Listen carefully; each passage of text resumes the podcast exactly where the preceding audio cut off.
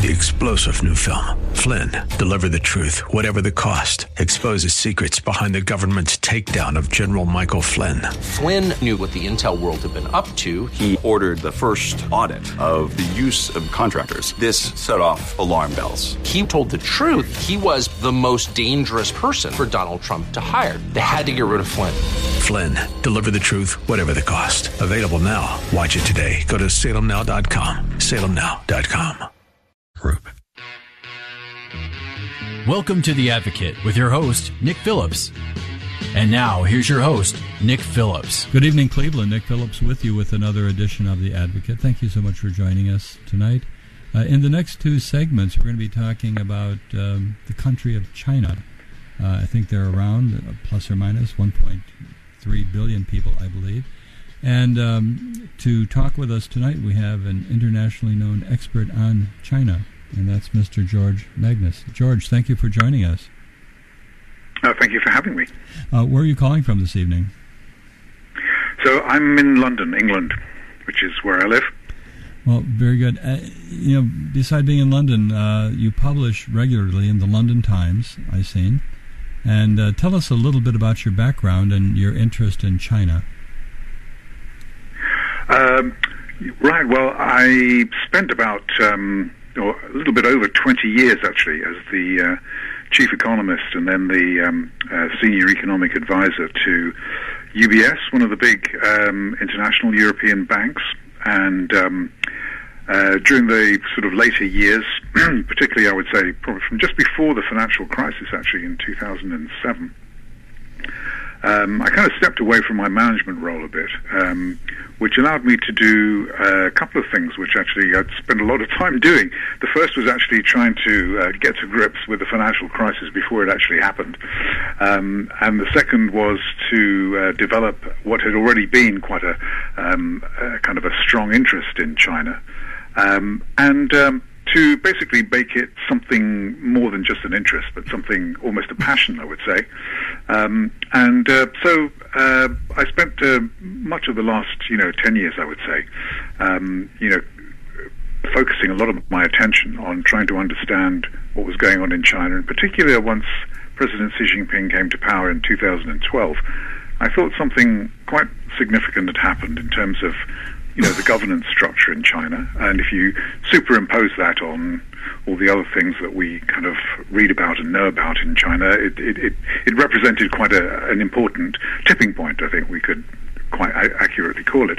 So this is kind of where my interest in China actually came a long time ago, actually, when I used to travel there to go and pitch the services of the institutions that I worked for to official Chinese institutions like the Central Bank, the People's Bank of China, and the people that looked after China's foreign exchange reserves and invested them. But of course, lots and lots of visits just sort of deepened my interest, not just in China's financial system, but also the economy, the people, the culture, the history, and so on.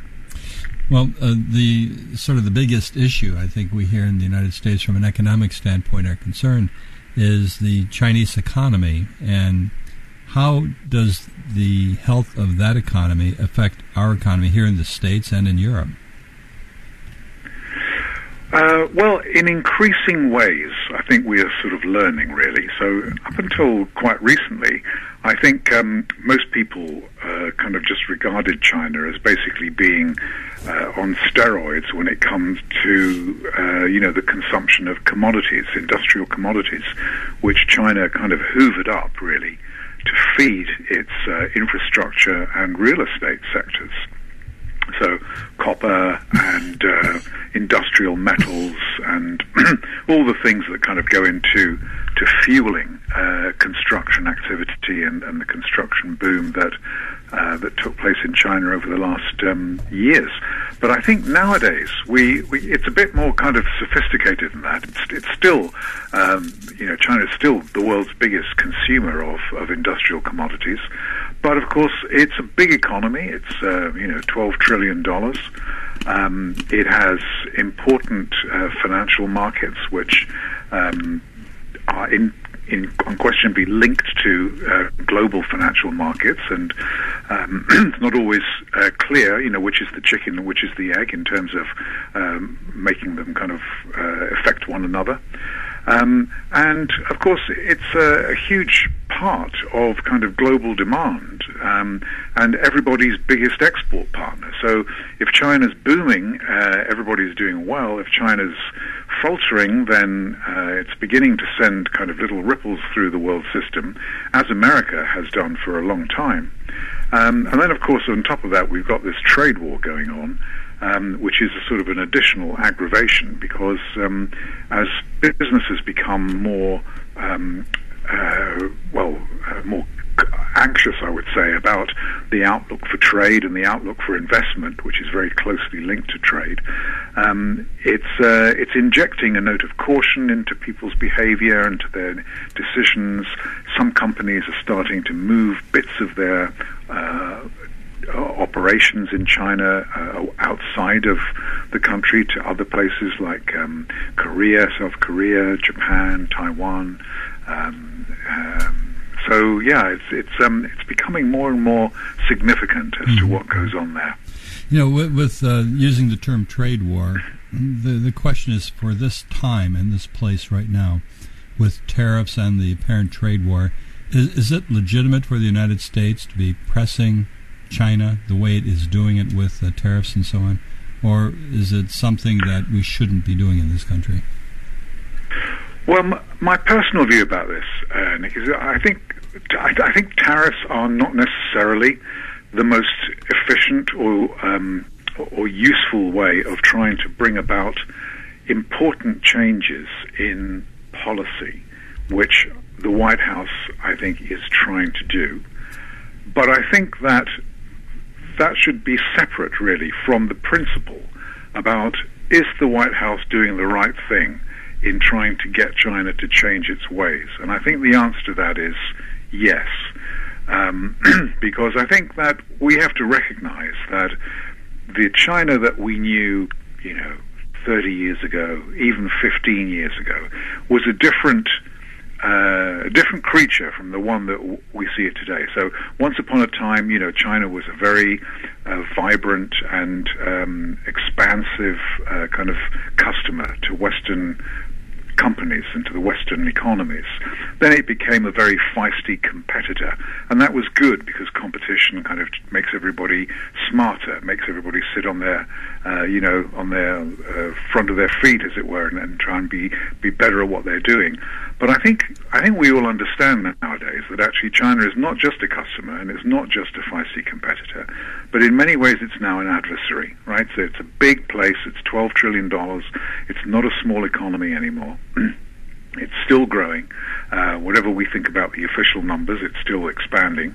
It wants to be number one in Asia, and it may have pretensions to, obviously it does have pretensions to expand its soft power and its influence in other countries through the policy that's become, you know, Xi Jinping's signature foreign policy, which is the so-called Belt and Road Initiative.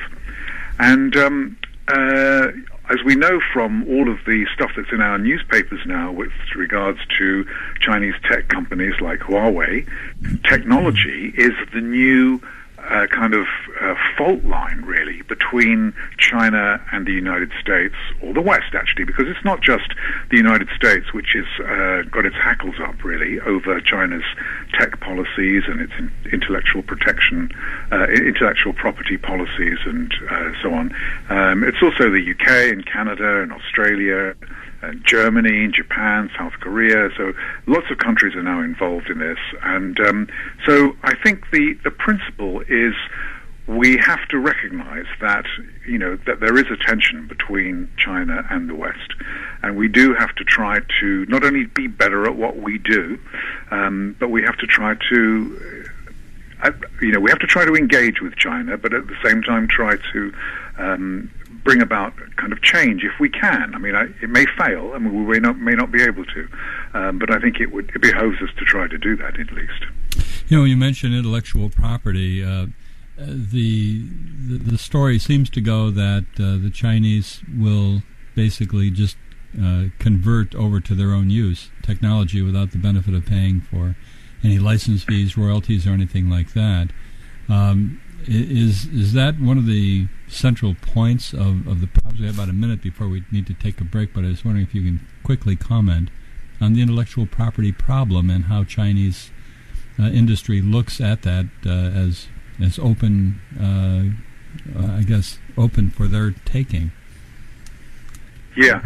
So the issues of the transfer of technology between companies and the issue of intellectual property and the issue of how China treats local companies relative to foreign companies, all of these things are very, very much to the fore in the negotiations going on.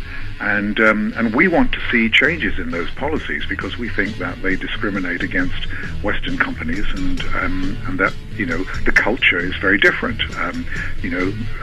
In the Confucian society, the issue of property rights, and particularly intellectual property rights, is different from it is in our world. So we have to try to kind of bridge that chasm if we can.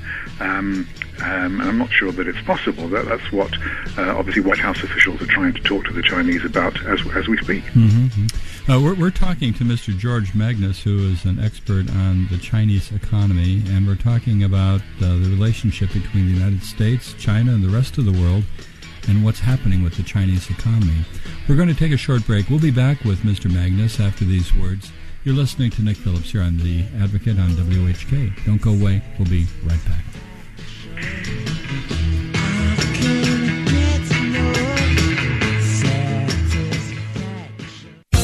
Children, the product of a married couple who were once in love.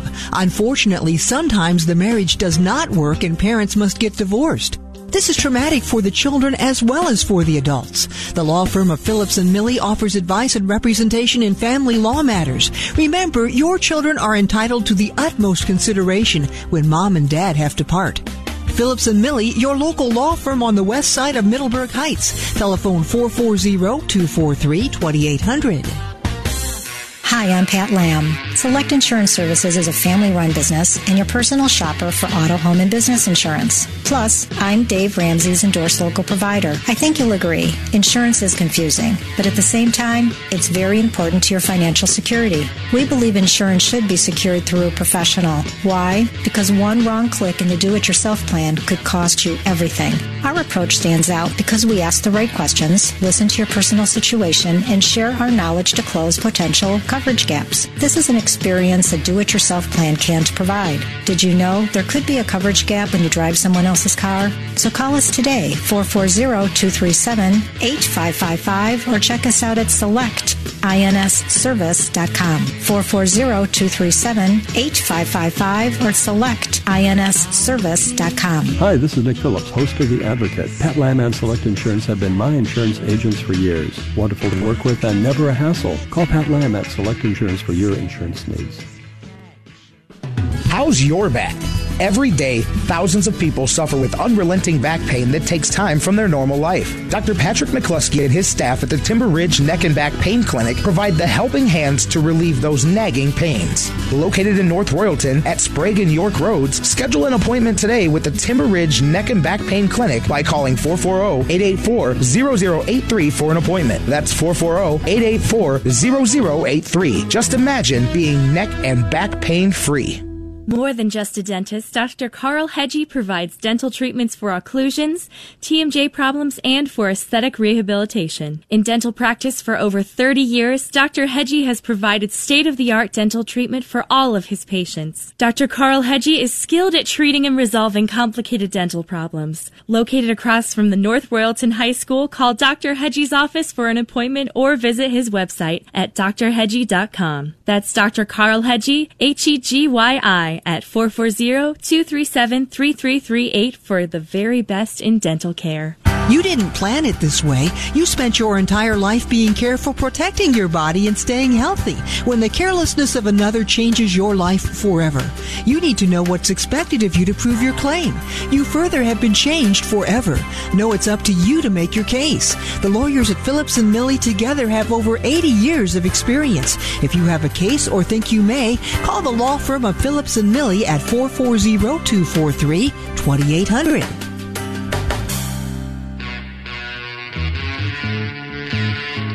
Welcome Welcome back, Cleveland. Nick Phillips with you with another segment of The Advocate. Tonight we're talking about China, and in our short time trying to understand everything there is to know about China, and especially the economy. With us tonight from London is Mr. George Magnus. Mr. Magnus, thank you again for joining us. Thank you. No, we were talking during the break about the future of China and what is going on with the changes in their government. You have written a book on the subject, which is the result of a tremendous amount of research and experience. Tell us about the book and what's the premise. Where are we heading with the future of China? Right, well, happy to do that. So thank you. So the book is called Red Flags, and the subtitle is Why Xi's China is in Jeopardy. And basically, it's really a book about contemporary China and some of the very important economic challenges which it faces. Not all of them are unique to China at all. So these challenges I call the four traps, which are the debt trap, the renminbi trap, which is a trap concerning its currency, the renminbi. The aging trap, because China's the fastest aging country on the planet at the moment, and the middle income trap, which is an issue that a lot of emerging countries succumb to. They can grow out of poverty and become what we call middle income countries, but very, very few of them over the last 70 years have actually ever succeeded in becoming rich. So Japan, South Korea, Singapore, for example, are three, but there are only about 13 or 14 countries that have actually succeeded in doing that. And then, of course, on top of the four traps, we've got, trade, which everybody, I think, lives and breathes almost on a daily basis, and also the Belt and Road, which is, again, China's involvement in Asia, Africa, Latin America, parts of Europe, and so on. So I'm interested in these issues for China because, one, they're all coming together to challenge China at the same time. Some more urgent than others, but actually they're all very, very live as far as Chinese policymakers are concerned. And the second reason that it's interesting is because of the change in government that took place in China in 2012. So I think at the time, not many people realized the significance of what was going on, and why should they? Because the Communist Party in China is to many people like a little bit of a closed book. And we have, sinologists who are trying to interpret what's going on in China, much as we used to have criminologists that used to try to understand what was going in the old Soviet Union. But I think nowadays we all kind of understand a little bit more that actually China's political and governance system is different from what it was after Mao Zedong died and new leaders came to power, convinced that the party, whilst it was always going to be important and dominate the Chinese economy and the Chinese society, that the party could stand back a little bit and let technocrats and pragmatists run the place, within kind of limits. But under Xi Jinping, that's kind of changed a bit, and the politics of the party have again become very, very important and pushed to one side or even out of the picture altogether some of the pragmatism that featured in decades gone by. So I'm interested to know how all of that kind of mixes. What happens when you have a lot of big challenges, but you have a political or a governance system which actually speaks to a much more repressive and stifling environment?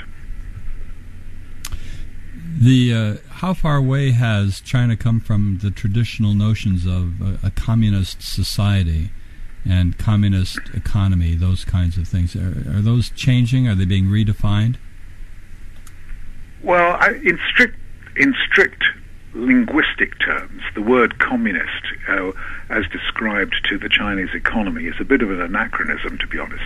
It is definitely a state-run system, and, state enterprises and state banks and state corporations, do have a very special role to play and do get special privileges in China. But it's not really the kind of, it's not a sort of politically communist with a small c, as, let's say, you know, the Republic of North Korea is, or you know, the old Soviet Union was. So it's socialist, but with a small s, and not really communist in the way that, you know, Marx and Lenin would have recognized. Right. But having said that, it is very much a state system, and the party is, the one-party state, and the dominance of that party in every walk of economic, social, commercial, financial life is total. With regard to trade negotiations going on now, what are the goals of the U.S., and can we discern what the goals of China are, and pretty much what direction the overall negotiations are moving? Well, I mean, I think China definitely wants an agreement with the United States. The economy is, by Chinese standards, not doing that well. I mean, the official numbers suggest that growth has slowed to around 6 or 6.25%. I would be surprised if it was more than about 5. I think it's possibly even a little bit less than that. And there is anecdotal evidence about job losses and about, which is a very, very more sensitive issue for China than GDP itself. So there's lots of evidence to suggest that the Chinese economy has hit a little bit of a kind of a roadblock. And I think the Chinese do not want a tariff war with the United States, because I think it would aggravate an already unfavorable situation. So I think they would like to strike a deal, and I think they will offer what I call purchases and pledges. So they'll offer to buy more American soybeans, more American natural gas. They'll probably lower the tariffs on certain products which would be sensitive to some American sectors, industrial sectors. And I think they'll pledge to give market access, perhaps in the financial industry, perhaps into one or two other protected sectors, which they've made these pledges before. What the American side is really concerned about is compliance, because with some justification they will say, you know, we've heard these pledges and promises before and nothing's ever really happened, so how are we, if you promised or pledged to do certain things now in 2019, how are we going to make sure that you live up to those promises? And I think that's obviously a politically very sensitive thing to do, because the American position is, you know, we need to have it demonstrated that compliance will be good, and the Chinese would say, but we're not going to let you kind of be judge and jury, you'll just have to take our word for it. So somehow they, if possible, they need to try to bridge that gap and come up with some kind of an arrangement. I think the United States would like, I think Donald Trump would like to have a deal simply so that he can say, you know, we've got a deal. And I think it's obviously would be good for the U.S. equity market, the stock market, and for industrial confidence. But I think we have to be careful, you know, not to have the wool drawn over our eyes, so to speak. Just that it's not any deal is a good deal. I mean, there may be a deal. I mean, we don't know that for sure. But if there is a deal, we need to know really underneath it all whether the original root causes are going to be addressed, which are the things we spoke about earlier, about intellectual property, technology policy, subsidies for companies, and so on. These are the really, that's the bread and butter of what's going on, and about technological competition. Do you see anything, switching a little bit over to military, do you see any role that military tensions or any relationships with Taiwan, or how that might come into affecting what's going on with the economic relationship between the U.S. and China? That's a big question. We have about a minute. Well, I think it's sorry. No, go ahead.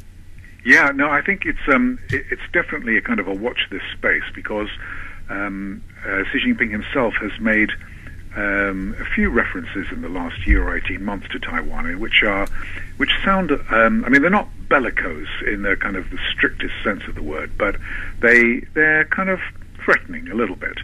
And I think the Chinese would obviously like, you know, Taiwan to kind of change from the inside, so to speak, because I think he'd like, you know, his legacy certainly to be the reunification of what they call the renegade province with the mainland. But the Taiwanese don't seem to have much appetite for this, and I think, although I don't think there's a sort of an immediate sort of military danger to the Taiwanese, I think you would be surprised if the Pentagon and the Taiwanese military authorities weren't on a reasonable kind of state of alertness, looking for any possibility that that things may turn rather awkwardly in that direction. I see.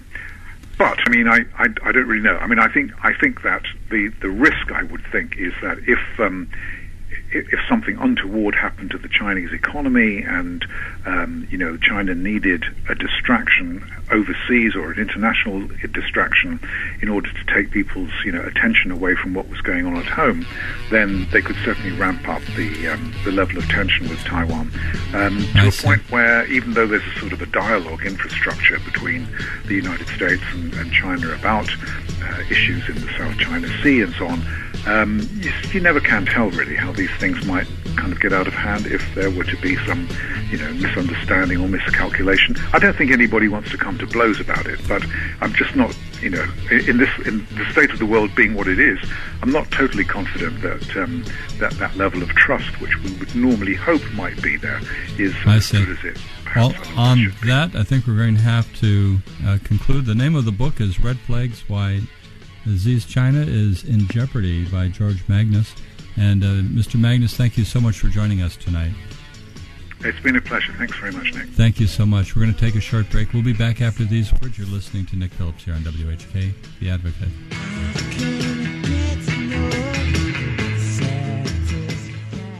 WHK Cleveland. Hi, I'm Pat Lamb. Select Insurance Services is a family-run business and your personal shopper for auto, home, and business insurance. Plus, I'm Dave Ramsey's endorsed local provider. I think you'll agree, insurance is confusing, but at the same time, it's very important to your financial security. We believe insurance should be secured through a professional. Why? Because one wrong click in the do-it-yourself plan could cost you everything. Our approach stands out because we ask the right questions, listen to your personal situation, and share our knowledge to close potential coverage gaps. This is an experience a do-it-yourself plan can't provide. Did you know there could be a coverage gap when you drive someone else's car? So call us today, 440-237-8555, or check us out at selectinsservice.com. 440-237-8555 or selectinsservice.com. Hi, this is Nick Phillips, host of The Advocate. Pat Lamb and Select Insurance have been my insurance agents for years. Wonderful to work with and never a hassle. Call Pat Lamb at Select Insurance for your insurance needs. How's your back? Every day, thousands of people suffer with unrelenting back pain that takes time from their normal life. Dr. Patrick McCluskey and his staff at the Timber Ridge Neck and Back Pain Clinic provide the helping hands to relieve those nagging pains. Located in North Royalton at Sprague and York Roads, schedule an appointment today with the Timber Ridge Neck and Back Pain Clinic by calling 440-884-0083 for an appointment. That's 440-884-0083. Just imagine being neck and back pain free. You didn't plan it this way. You spent your entire life being careful, protecting your body, and staying healthy. When the carelessness of another changes your life forever, you need to know what's expected of you to prove your claim. You further have been changed forever. No, it's up to you to make your case. The lawyers at Phillips and Millie together have over 80 years of experience. If you have a case or think you may, call the law firm of Phillips and Millie at 440-243-2800. Children, the product of a married couple who were once in love. Unfortunately, sometimes the marriage does not work and parents must get divorced. This is traumatic for the children as well as for the adults. The law firm of Phillips and Millie offers advice and representation in family law matters. Remember, your children are entitled to the utmost consideration when mom and dad have to part. Phillips and Millie, your local law firm on the west side of Middleburg Heights. Telephone 440-243-2800. More than just a dentist, Dr. Carl Hegge provides dental treatments for occlusions, TMJ problems, and for aesthetic rehabilitation. In dental practice for over 30 years, Dr. Hegge has provided state-of-the-art dental treatment for all of his patients. Dr. Carl Hegge is skilled at treating and resolving complicated dental problems. Located across from the North Royalton High School, call Dr. Hegge's office for an appointment or visit his website at drhegge.com. That's Dr. Carl Hegge, Hegyi, at 440-237-3338 for the very best in dental care. Welcome back, Cleveland. Nick Phillips with you with another segment of The Advocate. In the next two segments, we're going to be talking about current history, current and also history. We're going to be talking to the author of the book Fault Lines, A History of the United States Since 1974, and that's Julian Zelizer. Julian, thank you for joining us tonight. Thanks for having me. Thank you. Where are you calling from? I'm in New York City right now. Oh, very, very good. The center of it all. But the book, Fault Lines, you were a historian. You're with Princeton University, I believe. And yes, I am. Tell us about your interest in current history, which 74 to present is. Well, I've been a historian for many years now, and a lot of my writing in previous books tends to look at the period from the 1950s through the 1980s, although I've written on more recent history, including Presidents Carter, Bush, and Obama. So I've always been really fascinated with trying to understand events that are usually not treated by historians as history, or events which historians are only starting to really look at in their own discipline, and often giving a first take on how these fit into broader developments and trends that we study, at least in the earlier part of the 20th century. And this book came out of a class that I co-taught with my fellow author, Kevin Kruse, at Princeton University, where we tried to do just that, take students through the part of the American history that's usually left out of the classes, and it's often left out of the history books. Well, indeed. Just from my own experience, it seems like what we consider current history is usually crammed into, say, the last week of a course, because all the older history has dominated all the discussions in class. I know, and thank you for sending me a copy of the book, Fault Lines, because I was so interested in it, because this is the first history book I ever picked up and looked at as an actual witness to everything that you're reporting. Going back to 1974, I remember I was giving away my age. I was in law school during the Watergate hearings, and you marked the Watergate hearings as sort of one of the benchmarks for the change in what was going on in the country that prior to this I think was dominated by post-World War II type mentalities and a sense of what we were calling it in the 60s, the establishment. Why Watergate? Why is that so important? Well, we start the story both with the Watergate scandal and also the actual resignation of the president in the middle of his second term. And that's a real traumatic event for the country. Watergate was the culmination of tensions that had been building for over a decade, over the war on Vietnam, over divisions over domestic issues, including race relations. But then this scandal takes place with a president who is very successful, who wins re-election in a landslide victory that many compare to 1936 when FDR won his first re-election bid. And the scandal opens up a whole world of Washington that many Americans suspected might be there, but had not seen in the same way, in terms of the misuse of political power, in terms of how far politicians were willing to go to attack their opponents and to win re-election. And a lot of it is conducted in public. Congress holds two sets of hearings, including the famous Irvin committee hearings, where you saw administration officials dragged in front of the committee and often admitted a lot of what had been happening behind the scenes. So we thought that his resignation was a perfect place to launch us into the new period when the country almost tried to take a breath after everything that had happened, hoping that it might be a point where there was more unity than division and some kind of resolution to the anger that had built up. And that's why we start, even though obviously it's not simply Watergate that starts to tear apart the fabric of the country that had existed since World War II.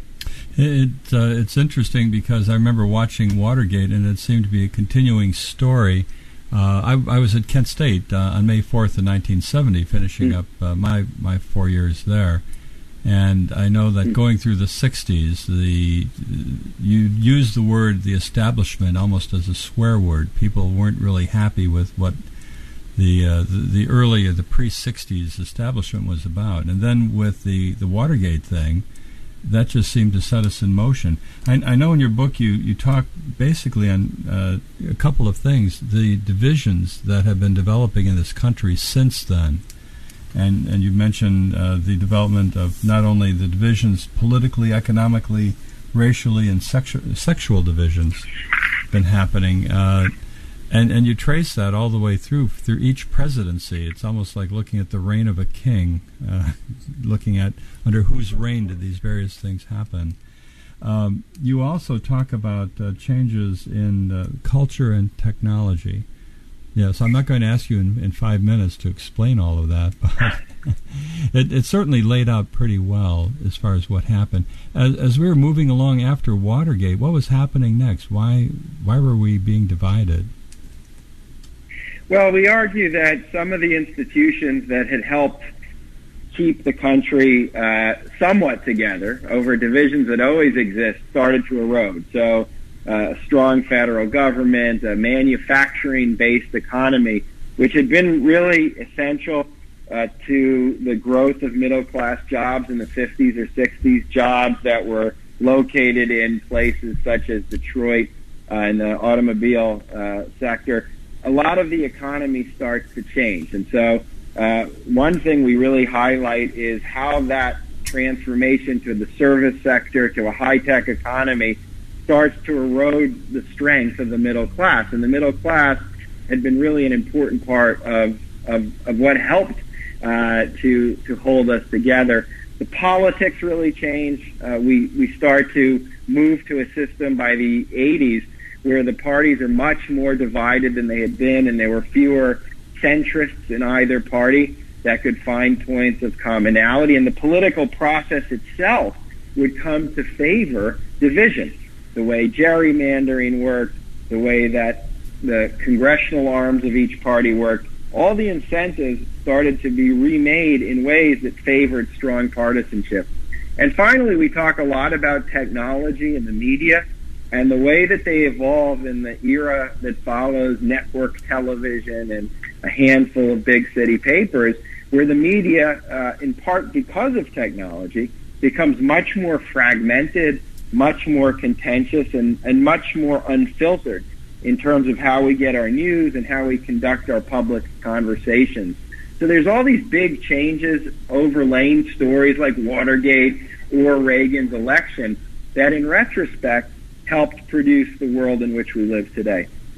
Well, I noticed as you mentioned technology, often we think about the late 60s and like 1969 in particular, where we would have Walter Cronkite talking about what's going on with race relations and protests going on around the country. We talk about landing men on the moon. We talk about the Vietnam War. And these things were all done in a 22-minute news half hour. And that has changed to 24/7 with hundreds of news sources.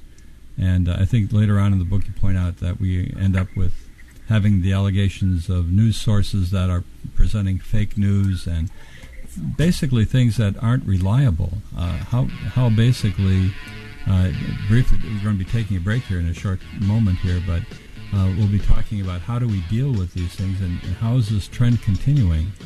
Because it's a never-ending thing. In going over the chapters of the book and going over the events, it's amazing how many significant events have occurred between 1974 and 2018 that we have these. We'll talk also when we get back about what's your prognostication for where do we go here from now, where we are with the government shutdown and that kind of thing. But we're pleased to have tonight Julian Zelizer. He's a professor at Princeton University, talking about his book, Fault Lines. It's a history of the United States since 1974. So we're going to take a short break. We'll be back after these words. You're listening to Nick Phillips here on WHK, The Advocate. Don't go away.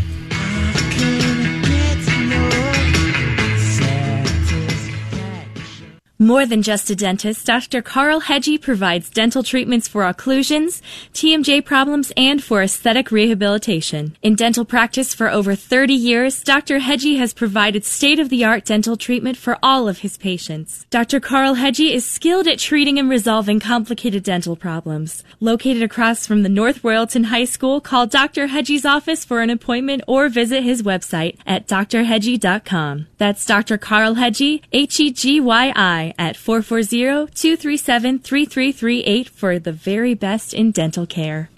Hi, I'm Pat Lamb. Select Insurance Services is a family-run business and your personal shopper for auto, home, and business insurance. Plus, I'm Dave Ramsey's endorsed local provider. I think you'll agree, insurance is confusing, but at the same time, it's very important to your financial security. We believe insurance should be secured through a professional. Why? Because one wrong click in the do-it-yourself plan could cost you everything. Our approach stands out because we ask the right questions, listen to your personal situation, and share our knowledge to close potential coverage gaps. This is an experience a do-it-yourself plan can't provide. Did you know there could be a coverage gap when you drive someone else's car? So call us today, 440-237-8555, or check us out at selectinsservice.com, 440-237-8555, or selectinsservice.com. Hi, this is Nick Phillips, host of The Advocate. Pat Lamb and Select Insurance have been my insurance agents for years. Wonderful to work with and never a hassle. Call Pat Lamb at Select Insurance for your insurance needs. On the battlefield, there's a saying America's military men and women live by. Never leave a fallen warrior behind, ever. Off the battlefield, Wounded Warrior Project operates with the same goal. Wounded Warrior Project was created to help our men and women returning home with the scars of war, whether those scars are physical or mental. Wounded Warrior Project. We never leave a fallen warrior behind, ever. Learn more about what we do at woundedwarriorproject.org. How's your back? Every day, thousands of people suffer with unrelenting back pain that takes time from their normal life. Dr. Patrick McCluskey and his staff at the Timber Ridge Neck and Back Pain Clinic provide the helping hands to relieve those nagging pains. Located in North Royalton at Sprague and York Roads, schedule an appointment today with the Timber Ridge Neck and Back Pain Clinic by calling 440-884-0083 for an appointment. That's 440-884-0083. Just imagine being neck and back pain free. Welcome back to the Nick Phillips with you with our final segment of The Advocate. Tonight we're talking to Julian Zelizer. He is the author of Fault Lines, a history of the United States since 1974. And as I mentioned earlier, it's the first history book I remember everything in it, to some degree anyway. Julian, thank you again for joining us. Thanks for having me. Great book, great story, a great way for those of us who are old enough to remember 1974 and what was going on, a great way to review our lives as to how it all went and all that went down. It's a great anthology of problems. And since 74, you've been mentioning that we've just been drawing further apart to get to the point now where we are highly separated and very divided. How do you view that as far as, is this part, are we halfway through division here, or are we at the apex of division and we might be getting back together? How do you see this trend as a historian? I don't think we're at the apex of it. Part of the story we're trying to tell is really how we remake many of our institutions post Watergate, post the trauma of the 1960s, and we remake them in ways that tend to favor division. So whether you're talking about political processes where the benefit is to the politician who plays to the extreme elements of their party, or whether you're talking about a media ecosystem that is structured around giving everyone access to the public commons, and where editorial control has really diminished since the age of someone like Walter Cronkite. It's not going to be easy to get out of where we are. We're going to keep remaking and operating in this world. You could just look at the impact that the development of social media had in the early 2000s on the dissemination of information. We already had cable television by that point. We already had the internet, but it really kind of explodes in the early 2000s, where this becomes a central means of information production, whether you're talking about Facebook, which came on in 2004, Twitter, or other kinds of mechanisms like this. Everyone could be a journalist. Everyone could have an opinion, and it could go viral, as we say, all over the world. So when thinking about where we go from here, if we're serious about trying to envision a world where there are more points of commonality than only difference, I think we need to really think through how to reform different parts of our country, different institutions, so that there'll be more incentives to, find areas where we agree rather than disagree. And that could be as specific as changing the way that gerrymandering is done in the states to commission nonpartisan-based work, to what happens in the boardroom of news networks and online news sites as they think about what kind of news and information they want to offer the public. It will take that serious kind of soul-searching, I think, to get out of where we've been for 4+ decades. Yes, well, as I'm listening to you, I'm thinking with the political parties, the extremes of the political parties, they all seem to be focusing on their base, whatever their base is. But the base, no matter how you're going to define it, is still going to be a very small percentage of the total population. Yet it seems like the massive inertia of both parties seem to be moving to preserve their bases. Are we ever going to be able to get away from that, do you think? Or is it going to continue to be bases are going to be the hallmark and will be the goal to protect those bases throughout the next couple of years? I think in the short term that's not going to change, but it is possible to change that. I certainly think in the politics of campaigns for the House of Representatives, it is possible for states to draw districts that will be more competitive, where the districts won't be solidly red or blue. And when a member thinks about what kind of issue should I talk about or what kinds of positions I should take, they will be more inclined to find the areas of gray if their electorate is more heterogeneous that way. But that really has to change from the bottom up in terms of the electorate. And you could also imagine with the political parties if campaign finance worked differently. I mean, one of the phenomena we write about is how campaign finance changes, and you have the growing prevalence of private money in elections. And some of the major forces who fill that space are single-issue groups who give a lot of money, and they make sure that politicians don't diverge from the interest group's party line. If you reform that, if you switch to a system, for example, with more small donations, you could imagine some of that breaking apart. So it's not inevitable we'll always be that way. You could also see the sorting of voters, which we had in the 70s and 80s, so voters aren't sorting so much along partisan ideology. But again, it's nothing that's going to change in the next 2 or 3 years.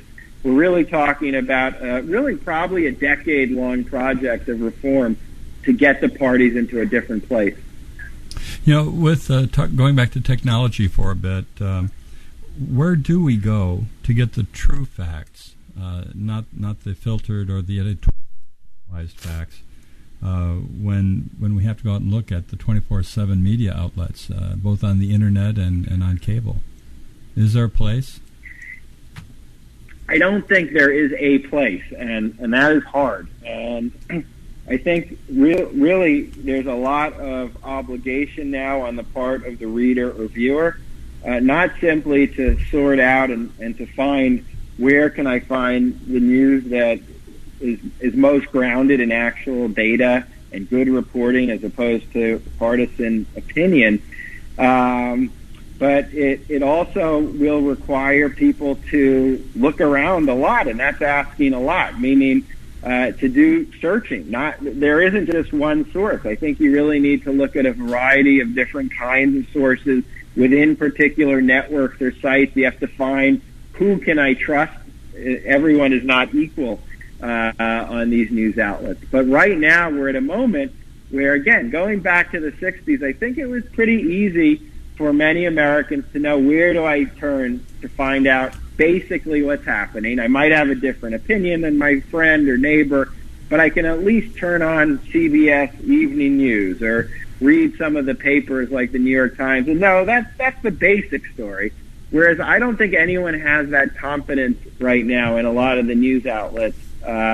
And so it takes, I don't have a good answer other than it just takes a lot of work on the part, and that's probably going to lead some people just to tune out, which is a tragic development, I think, in a democratic system.